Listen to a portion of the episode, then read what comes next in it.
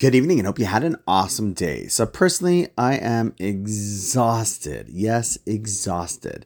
But I'm doing the podcast now, even though there's a big voice inside of me saying, just go to bed, Rafi. And I mention this because I think in this inner dialogue I am having with myself, there's a huge lesson. See, often in today's society, there's a notion of, well, if you don't feel like it, you shouldn't do it. Or if you don't do it, it's understandable because you were, let's say, tired or hungry or whatever the excuse was. But after all, that's what you were feeling. So what could you do? But chevra, this is where the idea and the power of real free choice comes in. See, in Judaism, choice doesn't mean that a person chooses to do whatever it is that they feel like. Rather, there's a higher ideal with one's choice, and that is to choose what they know to be right or the best thing to do, despite not feeling like they want to do it.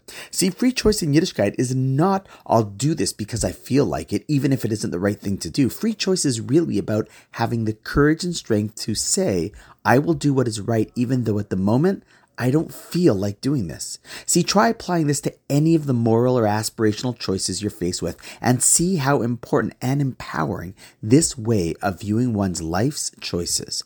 And on that note, despite being really tired and not feeling like doing the podcast tonight, I would never let you down, nor myself, because that's the right choice. And look at that. I just did a podcast episode on choice. And on that note, wishing you an awesome night, and I look forward to seeing you tomorrow.